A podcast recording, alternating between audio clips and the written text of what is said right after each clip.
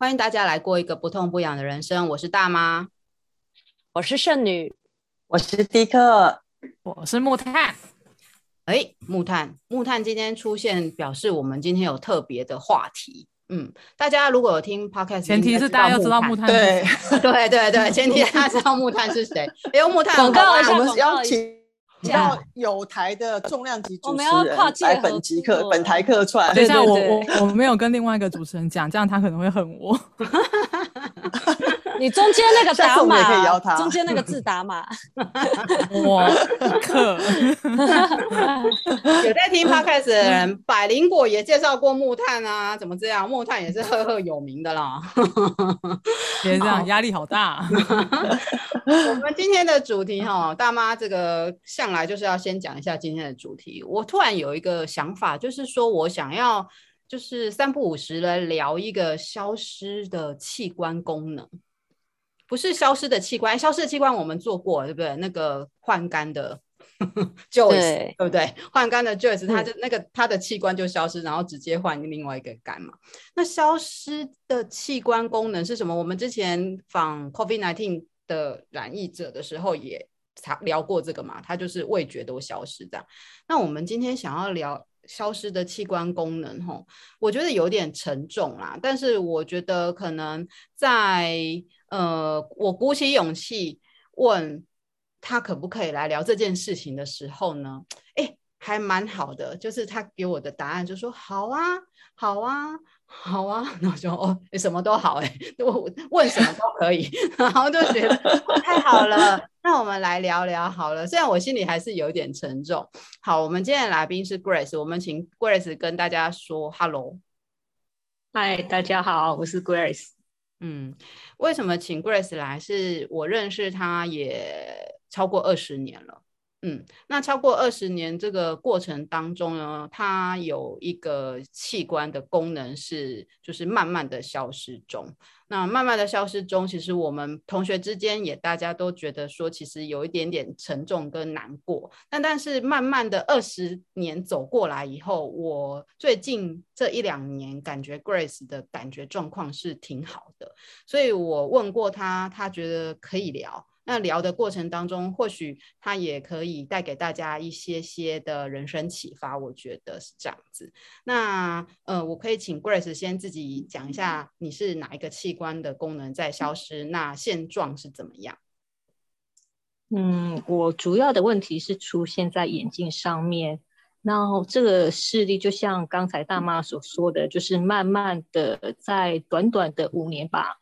从发生问题到看不见就五年，然后到现在的话就是稍微可以感觉到光，然后其实其他就是靠触觉啊，靠感觉这样子。嗯嗯，那我可以请问是什么样的原因发，就是后来变成这样呢？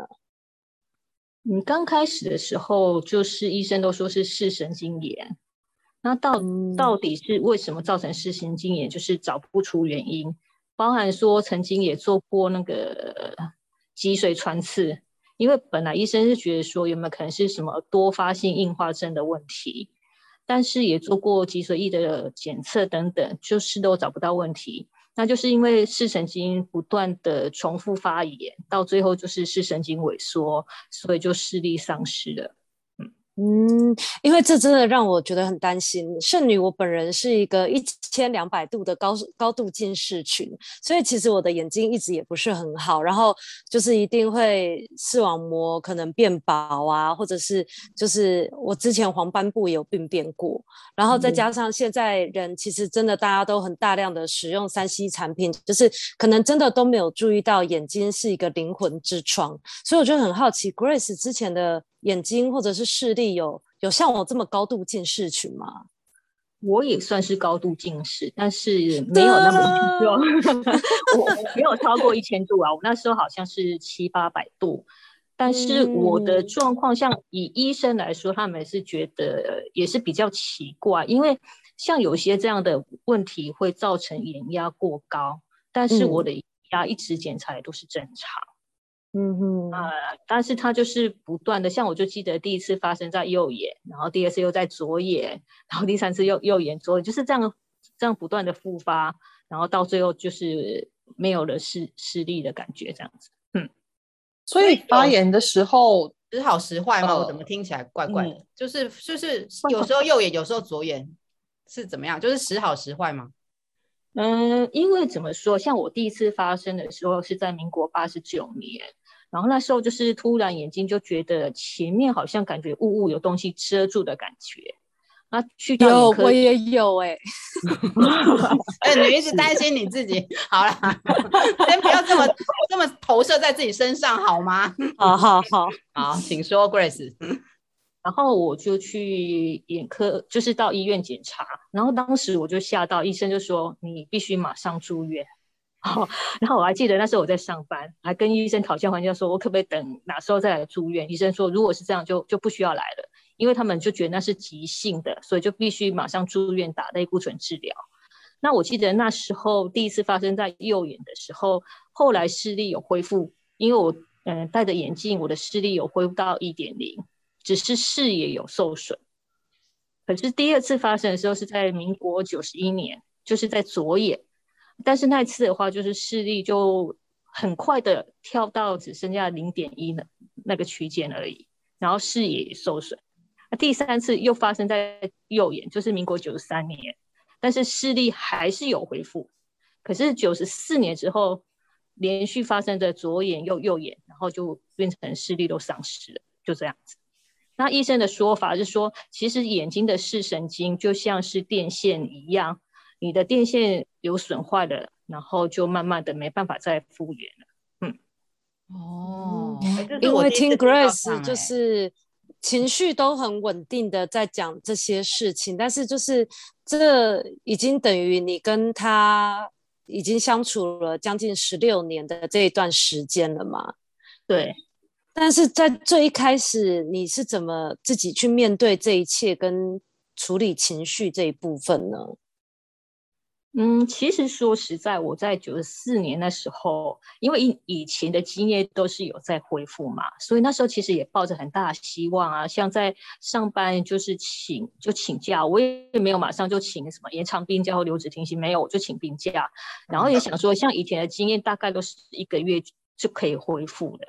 然后我都是期待说可以恢复，好，而且那时候说实在，我觉得就是人生的打击就是一次的，我就记得那时候。我就是准备要订婚要结婚的时候，然后我的我的婚礼我也都没有也都没有延期，然后就想说，哎，反正一个月后时间还来得及，就可以就可以一切进行，然后只是不知道说，哎，就就老天跟你开玩玩笑，就一直到现在这样子。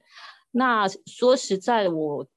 我情绪最不好的时候，应该是发生的前一两年吧，因为那时候也担心这样一直请下去，工作没有啦，然后接下来生活怎么办？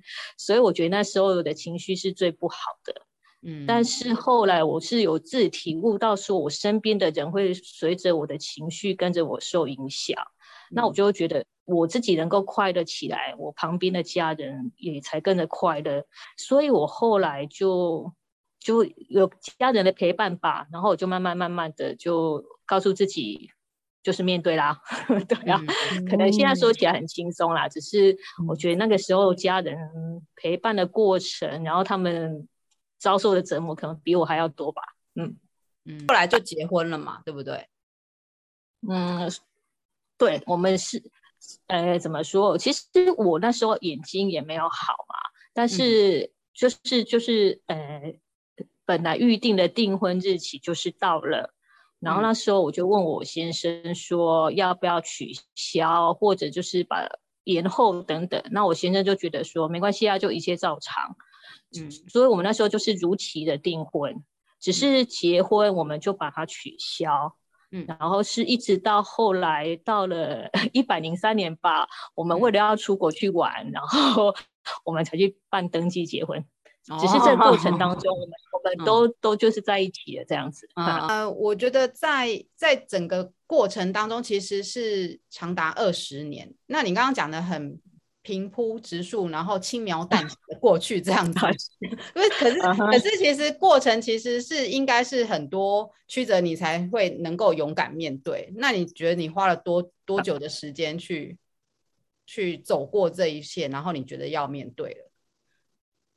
嗯，其实我说过，从九十四年到后来，我就慢慢接受，大概就是两三年的时间，我其实就大概走出来。只是说那时候的走出来，到现在，我觉得现现在我真的很坦然的去面对这个事实。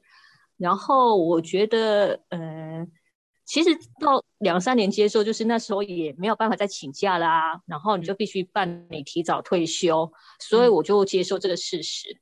对不对？只是说后来，我觉得我的人生会变得，我像我现在，我觉得我的人生是过得很不错的。嗯，好，这只是我是觉得这是从两三年之后，我慢慢体悟到我自己要先快乐，我身边的人才跟着快乐，我就决定我自己走出来。嗯、只是后来这些东西也是慢慢慢慢的去去真的放下，然后真的去坦然的面对之后，我觉得我现在变得比以前来说更快乐吧。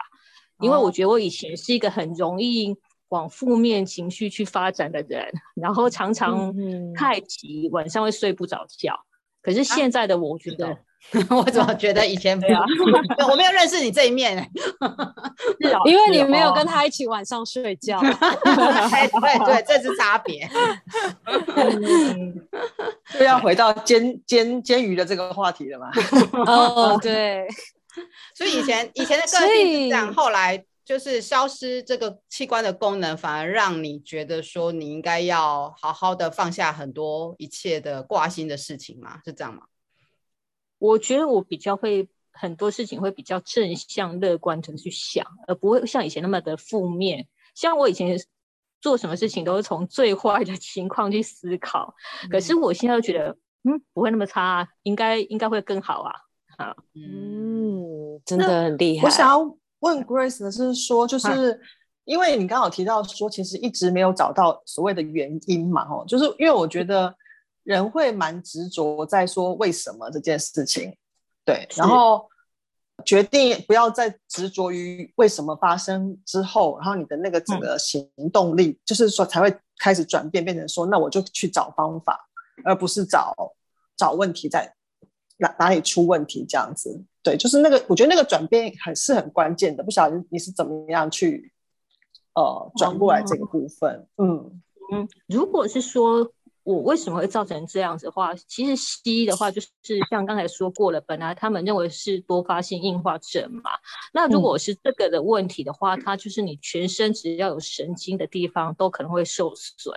可是那个时候我做过检测，抽脊髓液检测是正常的。那有些医生就认为说，嗯、呃，即使你没有没有被判断是这个疾病，但是都有可能，好，然后甚至他们就说，就是是神经萎缩啊，他也可以很轻易的给你一个答案。那我后来其实，在西医方面，他们也没有什么样的积极治疗，就是像那个时候，我一直到退休之前，就是你必须定期的回去拿个医生的诊断证明，然后做请假的动作嘛。嗯那只是这个过程当中，其实我先生或者我家人也都一路会带着我去，呃，像中医呀或民间的疗法。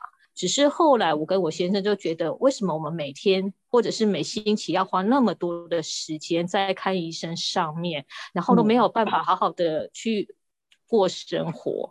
所以后来我就跟我先生觉得说，反正花那么多的时间跟金钱，可是你看到的结果。即使有的话，也就是很微小，没有什么很明显的改善。那我就跟我先生说，那不如我们不要再做这些事情，然后我们好好的过生活。哦，例如他下班，我们就会去散步啊，运动。我觉得这样反而会彼此都会快乐吧。然后我觉得他这样也比较能够过正常人的生活。否则，我觉得他就是一路这样陪，然后他几乎没有什么样的自己的时间。啊，后来我们就决定说，不要再寻求什么样的治疗，然后接受它之后，我觉得我们的生活就会比较像正常人的生活。对，不要寻求治疗是多久以后的事？几年？就是病发。嗯、年之后，我们就没有再做什么样很积极的治疗了，因为以西医的解释，他们认为说，以目前来说，没有什么样可以可以给提供给我的这样子。嗯，所以将近十年。嗯八十九年到九十八年嘛，对，将近十年，决定就是不要再寻求的积极治治疗的感觉。对对，是，嗯嗯，那这样也是。接下来，嗯，那从这个之后，Grace 有有试图去找，呃，就比方说像木炭他们这个工作是一个针对视障者的资源，那你、嗯、还是说你其实就只就是，呃，嗯，我不晓得，就是说接下来你会想说，那你生活适应面上面有没有想要去重新学习，比方说呃定位啊，或是辨辨辨识这些东西，因为当是眼睛看不到的时候，你一定会重新需要训练自己的一些其他的感官，那有去。嗯有有经过这样的过程吗？还是说就是靠着先生在旁边陪伴，然后你自己去摸索你自己的一个方法？嗯，我觉得像这一路过程，可能就是自己去摸索吧。因为像那个时候，我先生像我刚发生事情的时候，他是每天中午就会跑回家，就是买买午餐给我。可是后来到大概半年多之后，我就跟我先生说，其实不需要这样跑。然后我就自己就就自己试图，呃，凭着以前的记忆，然后去去料理自己简单的午餐。好，然后我现在其实在家里的话，像简单的家事等等，我都是 OK 的，就是出门比较不方便这样子而已。那因为其实像像我自己也没那种胆胆量自己出去啊，因为像以前。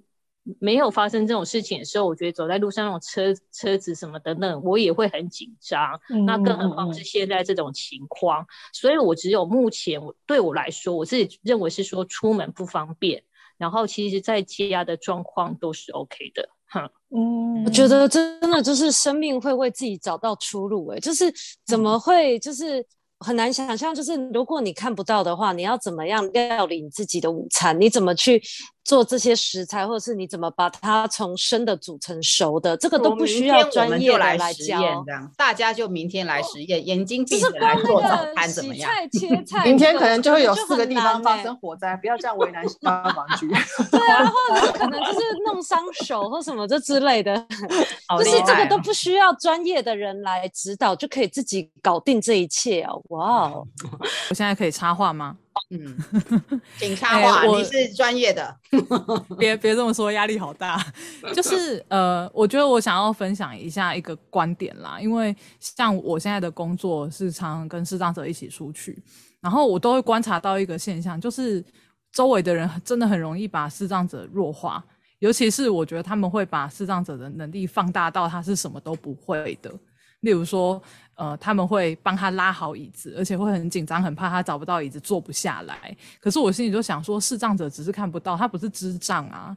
所以我我都说我出门像后母一样，就是我可能出去，然后我的我的就是旁边人就说，哎，那个有一个椅子可以坐，你你知道吗？我就说你们不用管他，他自己找到椅子，他可以坐。就我就会我就会整个就是放给他们去做，因为我觉得这个是最好的证明，就是你们不用把它弱化，因为很多人就说啊，你会坐椅子好厉害哦，诶，你怎么知道椅子这样做啊？我心里就想说。正常人都会知道椅子怎么做，这有什么好厉害的？那我们我们要告解，我们刚刚也在那边说好厉害哦，拍谁拍谁。真的，但是坐 椅子这个程度，我觉得是比较容易摸得到的。但是我的确是觉得做一些比较细的活的时候，是那个。对，其实其实我觉得煮饭这件事情啊，我我也是。呃，因为我自己在蛮接触蛮多生活重建的服务，那我也清楚说，其实他们就这个就是有一些取代的方式，有些工具啊，或者是会有一些比较不一样的感官，他们会开发，就是说重建，所谓的重建就是让你知道说，你摸到这个，你可以有有一个逻辑推测，你现在是要做什么事情，可能要注意什么事情这样子。只是我我也必须要说，Grace 真的很厉害，是是自己摸索的，因为其实自己摸索是有的时候那个挫折要越过，我觉得还是回到心理层面的问题。那这件事情我也真的必须要说很厉害。可是对于就是视障者会料理这件事，我就会觉得，我过去曾经看过一本书，他说对于视障者做到很多事情的时候，你第一个反应你不应该说他很厉害，因为他跟我们一样，他只是用另外一个方法，你可以说很有趣。就说哎，原来可以这样做到哦！因为其实你不是不能做到啊，就是你也可以试试看用这种方式。嗯、因为好像是相对的，就是说，呃，你有一个感官特别强，因为我们太太依赖眼睛的时候，其他的感官就会就会自然而然的就可以放松。就是当我们不依赖眼睛的时候，就会开始去依赖，就是其他地方就会变强。好像好像感觉是这样，只是说因为我们第一选择都会选择用最轻松的方式。对，应该是讲说，因为其实这件事情会把刚就像我们这一集讨论到消失的感官，那很多人其实会把不同的障碍的人神化。例如说，很多人一定会说视障者听力很好，可是很多视障者，像我们有我们我们是我们服务是教学教学电脑嘛，那我们有视障电脑老师听力就很不好啊，他的疾病就导致他的听力不好。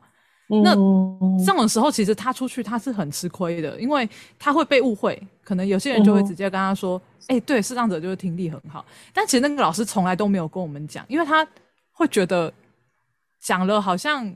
要解释，又要去再面对一次自己的疾病，嗯嗯，或者是说他又会觉得很麻烦，可能别人就会追问说：“哈，哦，我以为视障者听力都很好。”所以其实我们常常，我跟我同事都会开玩笑，而且像我同事他上班都会戴耳机，所以他说他都有听力受损的问题，就是这叫什么职业伤害。然后我都会说：“哦，你们视障者真的听力很好。”他就说：“你有没有听抹黑课？”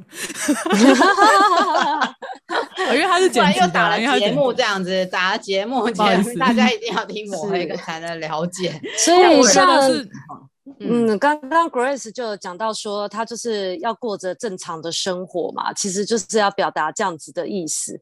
但是我还是想要问一下，Grace 现在有在上班吗？我就是九嗯嗯九十八年退休之后就就都待在家。所以是可以分享一下每每天的日常生活这样子。我的生活都是尽量让它过得很正常。像如果就是 weekday 的话，我就是每天都六点就起来啦，然后就是简单用用个可以做的早餐我就做，然后呃不行的地方就等我先生接手，然后我们就一起吃早餐。然后就他就准备上班，我就收收拾碗筷等等的。然后他去上班之后，我就会让自己做固定的做个运动，然后听个广播。那因为后来我就是有接触一些宗教信仰，我就念我的佛号，做我的功课。那另外一个就是比较夸张，就是因为现在我就是陪我的侄子在读书，所以我觉得我就透过像 YouTube 啊什么的去听老师上课。然后知道他的课程内容啊，然后中午就简单做个午餐，然后就是我就会不断的告诉自己，我要要跟着社会进步，所以我会也会去自学一些我想要学习了解的东西，所以我觉得我每天的生活就很正常啊，然后。我先生下班之后，我们就会去我妈妈家吃晚餐，吃完之后就运动啊，然后回家啊等等这些。所以我觉得我的生活就是让他过得像我还没有生病之前的我这样子。嗯，那周末会有什么特别的活动吗？周末我们就是会跟妈妈跟我先生，然后到像溪口去爬山。嗯，我是比较好奇的是说。嗯，就是在整个过程当中，让你觉得，让你觉得最，就是说心情上面，或者是说人生常常，我觉得情绪这件事情是一定是时好时坏的，每个人的状况都应该是差不多，所以就是说你不可能随时。或者搞不好你是这样子，就是说你随时心情都是很平稳的嘛？还是你比如说常常有时候会掉到谷底的时候的想法的那个状况，你会怎么样？你会怎么样去去排解这种状况？是现在的状况都比较稳定。之前我觉得就是有一段时间，像我我先生他们他要出去购物，他也会带着我出去。然后呢，那时候我觉得其实，因为我的外表，包含我的眼睛都看起来是很正常的，但是可能有些动作就是做的比较不 OK，然后旁边的人就是就会跟我先生说：“哎，你太太好像怎样？”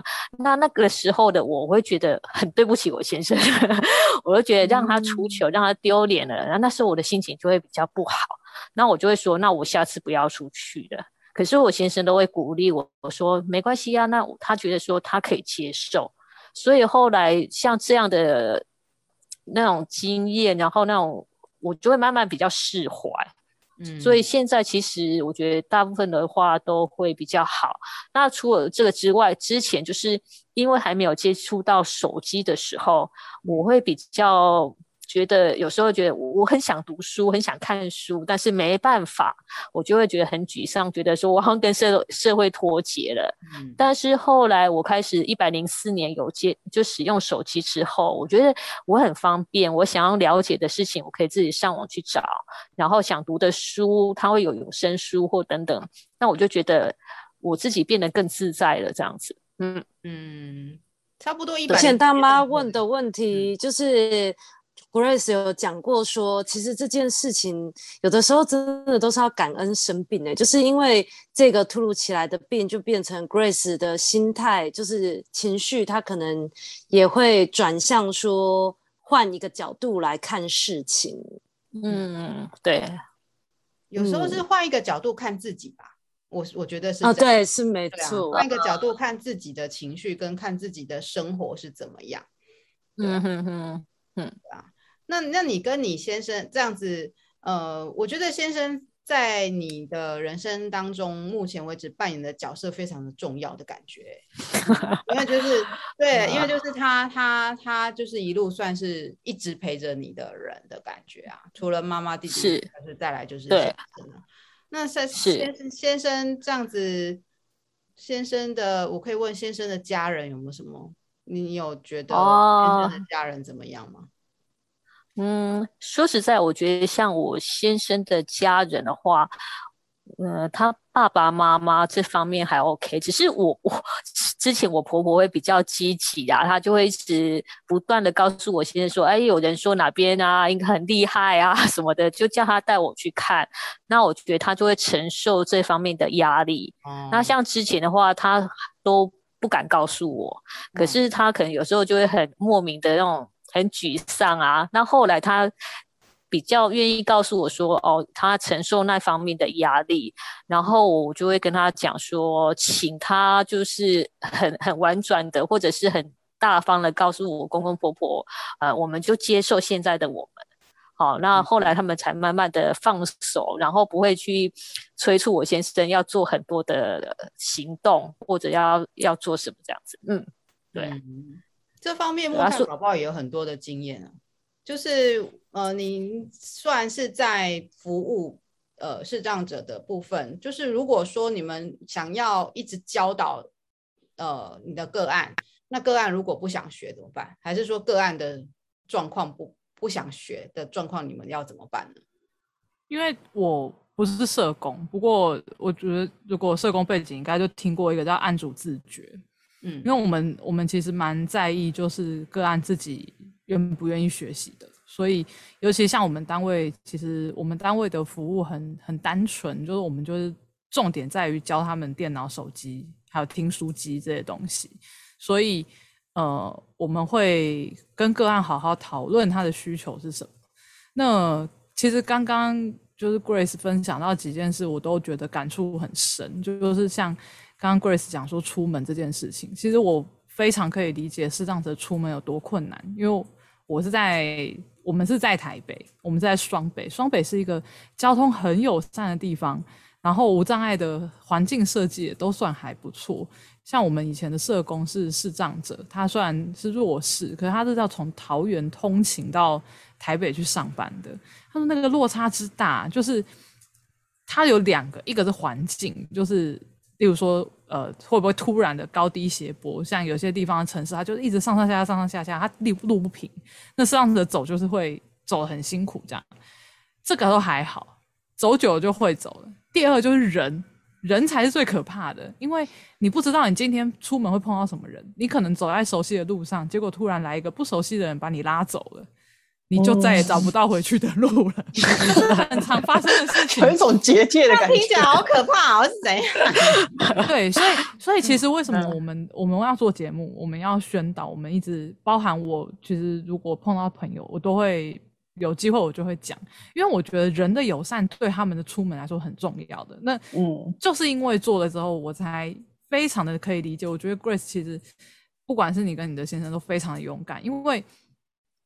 其实出门的挫折，我再说一次，出门的挫折带来的心理压力是很大的。就是我们、嗯、我们太经常碰到个案，就是会会放弃。可是我们不会，我们不会责怪他，因为我们知道，对他来说，这个是一种双重的否决。所以我们觉得，只要你愿意出门，我们都会非常的感谢这些就是愿意出门的视障者，因为我觉得，就是因为大众看到了他们，才会慢慢的，因为台湾人其实都，我说真的，台湾人都很友善，他们是不理解，嗯、就像是视障者会拿白手杖嘛，那种乡下就很不喜欢拿白手杖出门。因为你可能整个乡镇都知道你，然后以前的观念就会说是什么你上辈子做不好的事情啊，有报应啊什么什么的。所以其实我们听到太多了，就是我都我以前在做节目、在做服务之前都不敢想象，因为他们就是很多老师就说这个问题真的很严重，所以他们要鼓励很多人出来是很困难的。可是，在双北就。呃，因为你可以看到路上很多人，像做捷运啊，很多引导志工或引导师这样子，你就可以看出哦，原来一个友善的社会对他们来说，他们就比较愿意出门了。不是不是乡下没有，不是台北以外的地方没有是这样子，而是他们可能出门很吃力。那第二就是，其实我们也碰过很积极在找，不管是辅具还是医疗资源的个案。那那个通，因为我们碰到很多个案，他都是其实是有一定的社经地位的，所以他们。其实他们是有能力，他们有有有能力、有资源是可以找到医疗的。可是我们也都很清楚，视力它其实是一个非常精细的组织，它一旦出问题之后，它就是真的很难回去了。所以你只有面对它，你真的是只能接受它，因为。我觉得 Grace 讲很重要，你不过正常的生活，你一直在追寻这个，其实你自己会非常非常的痛苦，你会把你的整个人生都砸在里面，可是你其他事情是做不了的。嗯、我们就是碰到个案这样的时候，其实我们也因为我们知道，当他是在这个状态，他就走不出来了。嗯，对啊。哎，Grace 要说什么？没有，我觉得我很赞同木炭所说的，呃。我本来是想说，就是我我本来是想说，如果是在呃一直寻求医疗的那一个部分，然后跟一直已已经放弃医疗，但是想要寻求你要做什么那种压力啊，对，就是说，就是说，我觉得家人扮演的角色就是这样子。就比如说，现在我不是一个典型的上班的人，嗯，那呃别人就会。我所谓的别人就是我的家人，那我的家人不见得是我同住的家人，嗯、可能是我的妈妈那边，或者是我我婆婆那边的人，就会说你还是要回去上班啊，你还是要回去上班啊。我心里想说，你干嘛给我这么大的压力啊？嗯、对，所以是我我想要问的是这样，就是说你你就是那时候别人就是。问你问你的先生说，啊，你怎么不带他去去看什么医生，或者是说没有，嗯、就是没有正常的工作之外，那会不会有人又建议你？就是生活的压力有时候是家人给你的，就是那个很直接的压力这样子。那你有遭遇过家人给你的那些压力的时候，你会觉得说，哇，什么什么什么麻烦这样子？嗯。嗯，我觉得我倒是还好，因为我觉得我个性是有话就直说。嗯、像那个时候，包含在求医的过程当中，一段时间就会有问你说：“哎，那你现在有没有比较好？有没有进步？”我后来就跟他们说：“你们都不要再问了，你们就是看我的动作，看我的行为，你们自己去感受这样子。嗯”因为我就觉得说不要再问。好，那另外一个就是说，有些人他反而是不。不会直接来问我，但是他问我妈妈，问我先生等等。嗯、然后后来的，我如果有机会，我跟他们说，啊，有问题直接问我，不要再问他们了。嗯嗯、因为我觉得我的状、嗯、我的状况我最了解。然后我我觉得我我也不怕你问，然后我觉得有有话我就直说，然后不要再造成我身边家人的压力这样子。嗯、所以我一直强调，就是觉得我就是过正常生活，然后我就觉得就是我出门不方便。那其他我觉得我都很 OK，对，嗯嗯，好好好。哎，所以 Grace 出门不会戴太阳眼镜吗？不会啊，搭配白手杖，不会，我一定要白色的。呃，因为我我我没有去学这些什么呃定位等等的，就是像我出门就是是我妈妈、我先生他们会陪我嘛，然后。那其实像我的外表看起来就是很正常，所以我就没有去什么特特别戴太阳镜或什么，除非就是去爬山的时候太阳很大，就这样子。嗯，其实我我蛮好奇的耶，Grace，嗯，呃，是觉得不需要学定向，还是呃，还是就是不不需要学吗？还是不想学？还是还是觉得这样就够了？我刚刚问的好像都同一个问题。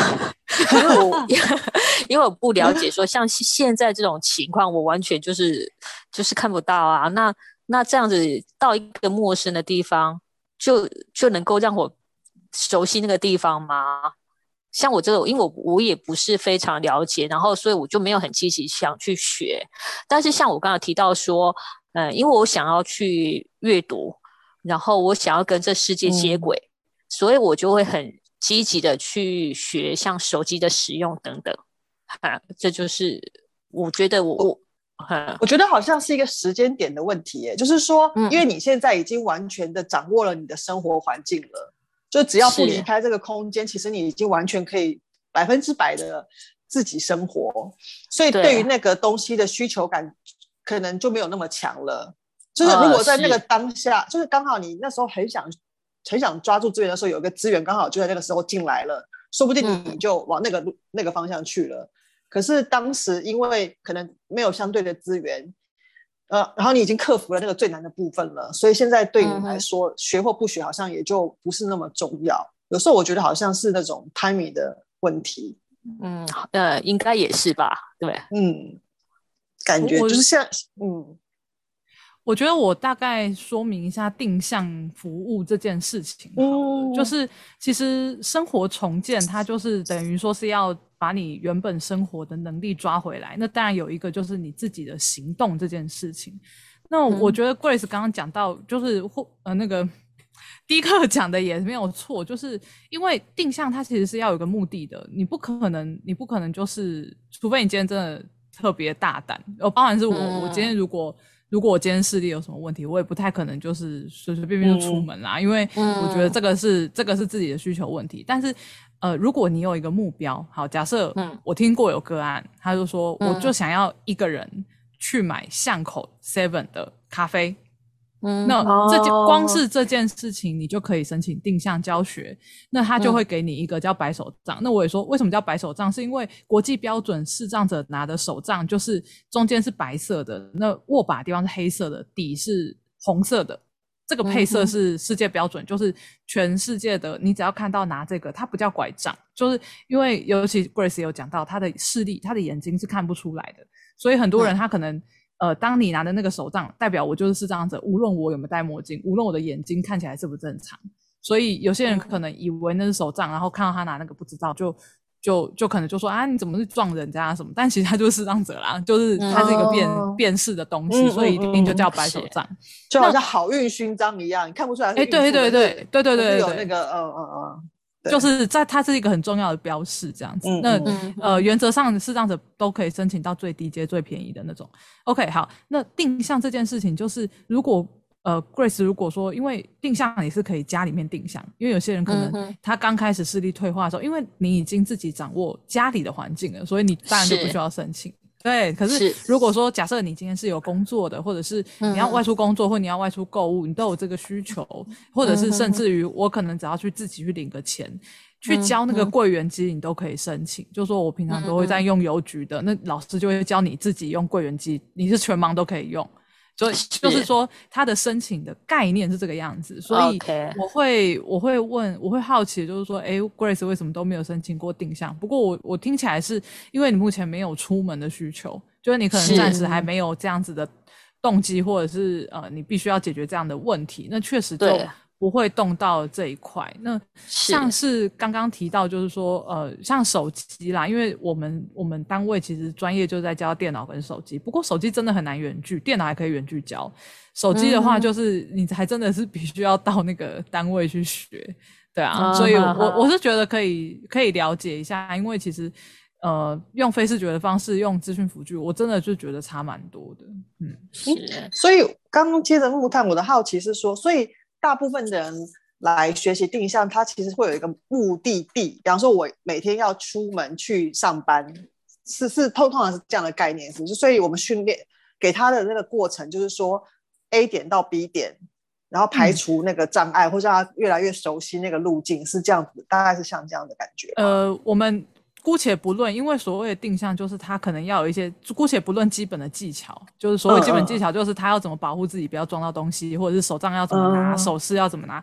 我们姑且不论这个，假设说今天好，我要去西门国小上班，那么老师你就可以去申请，老师就会说好，那你你的经济能力、你的喜好、你的需求，你会怎么？你要搭捷运还是搭公车？好，你你可能、oh. 可能我的经济能力我没有办法搭公捷运，我也没有办法叫富康。嗯、OK，好，嗯、那我们就搭公车。那我今天就带你搭一次公车。嗯、好，带你搭一次公车之后，我就会告诉，我就会告诉你说，哎、欸，你看好你你要走到哪里，然后你要你要拿什么工具，嗯、等到公车，然后怎样怎样，嗯、然后你走到哪里，你会发现，哎、欸，地上，例如说这边你打到一个东西，这个是变电箱，哦，表示你要左转了，或者是说你可能哎、欸、地板起伏了，表示你到那个大楼的门口了。好，那你就是可以走进去了。嗯那可能这样一次之后，定向服务就这样，这样走过一次之后，好，下一次老师跟在你后面，你自己走，你试试看。Oh. 那可能可能试了之后，有些同学就觉得，哦，我真的觉得搭公车要一个小时，捷运只要半个小时。那老师说好，那我们讨论之后，那我们改再教你搭捷运，然后再教一次。Oh. 那等到他会排时时数，就是说，哎、欸，我我要确认你可以独立的从 A 点到 B 点，确认完 OK 没问题之后，这个服务就结束。这就是定向的比较完整的服务的流程，这样子。哦，嗯，第一次听到这种服务，哎，嗯，Grace 是欢迎收听我黑客。Grace 之前知道吗？有这个？我我我我大概知道，因为像其实我觉得现在的社会福利做得很好，然后定期社会局就会打电话来关心啊，看有没有什么需要这样子，嗯。哦，真的哦，对，所以你居住的城市也是蛮友善的啊。呃，我觉得这个服务很友善，但是我觉得道路真的是不友善，真的那种骑，我们就不讲哪一个城市了，是，免得有政治话题。哎，Grace，Grace，这个我也想问一下，你觉得最不友善道路最不友善的，你你如果我问你最不友善的点，你会觉得是什么？我觉得就是骑楼上上下下，然后让你很难去捉摸。对，这个连完全没有视力问题的人都觉得很困扰，这、嗯、是全台湾人的 困扰。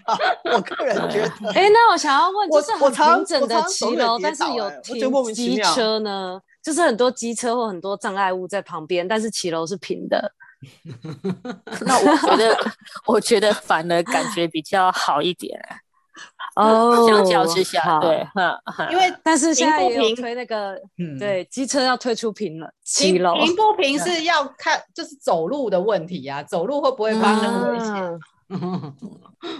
对啊，哎，那我们我们今天第一课还有要分享一件事情，有跟对对对部分是有相关联的吗？还是你觉得可以连接的部分？是呃，我今天因为其实今天请到木炭跟 Grace 来，那我们谈的是关于呃器官上的一个功能的消失。那呃我自己可能会觉得说那是某一种某一种面向的弱势，所以我今天有一个灵感，就是说我想要谈另外一个弱势的呃相对的弱势群体，叫做无家者。那我们现在会比较就是比较嗯去标签化这种无家者，就是说他他没有地方。他不见得是没有家可以回，但是他选择是他的居居居住状态是呃居住在街头这样子，对。嗯、那所以我就想要介绍一本杂志，那我就不用我自己的话语来说，我就这本杂志叫《大志》，那可能很多人在呃捷运站出口都会看到有人在卖，就会说《大志》杂志一本一百块。那我我相信有很多人应该也会很好奇这个杂志到底在做什么。可是因为它因为它都用那个胶封包起来，封起来的，不能试阅。所以如果你很好奇的话呢，那你想看一下你也看不到。对，所以除非你就是先花了一百块。那但是我今天想要讲的是说，其实大家可能呃，它是一本。在台湾来说，它其实是一本做的还蛮文青感的杂志，但是事实上，它背后的理念是因为，呃，这这一本杂志每卖出一本，其中一半的收入是归于归给那个贩卖者本身。里面其实讲的东西还蛮有趣的，比方说，我现在手上拿的这个是今年呃八月号，就是上个月的，它的主题叫做太空计划，然后他就在访问，呃，就是呃跟这个主题有关的，他写了一些文章，然后他还有一个专栏叫做世界各地的观点，就是他在全世界大概有二十几个国家有有当地的特派人员，然后他们就会把那个地方的新闻。呃抛上来，所以你可以在一本杂志里面看到，比方说你从来没见过的国家，巴布亚纽几内亚之类之类的国家最近在干嘛这样的，所以你可以很快速的看到全球的某些观点。然后它有也有一些主题的探讨，比方说这一期的主题叫做“在滤镜的时代，你对自己的容貌感到焦虑吗？”就是大家都用各种方法把自己变美的时候，你敢接受自己完全没有变美的状况，把它。把这个照片上传嘛，就是类似类似这样的东西，所以我觉得其实是一个呃获取新知，同时又可以帮助到一个族群的方法。那大家如果可以。投呃投资一百块试试看的话，也许会有意想不到的收获。所以我今天就是想要推荐一个这个杂志给大家知道。嗯，嗯这个杂志好像也是可以查查有没有电子版哈，看有没有可以用读、欸、读读读，那个文字出来，然后让 Grace 可以听到这样子。哎、欸，这个是一个好问题，我好像可以来。来来来，哎，等一下，我我觉得刚刚说想要想要就是了解世界在发生什么事情。哦，是。嗯，因为那本杂志之前有听听过我，嗯，嗯对，是。我会特地想讲的是，那个大致在泽泽上面有有一个募资，嗯，就是因为疫情的关系，其实很难卖，嗯、然后我会建议，就是我会建议大家去买那个募资，因为那个募资他会把钱配给轮流配给各地的贩售员，最重要的是，哦 okay、最重要的是里面会每一期都会有一封。贩售员写的信。我今天谢谢 Grace，呃，跟我们分享他的人生故事，也谢谢木炭来，谢谢，谢谢大家，谢谢，谢谢，谢谢，谢谢，拜拜，拜拜，拜拜。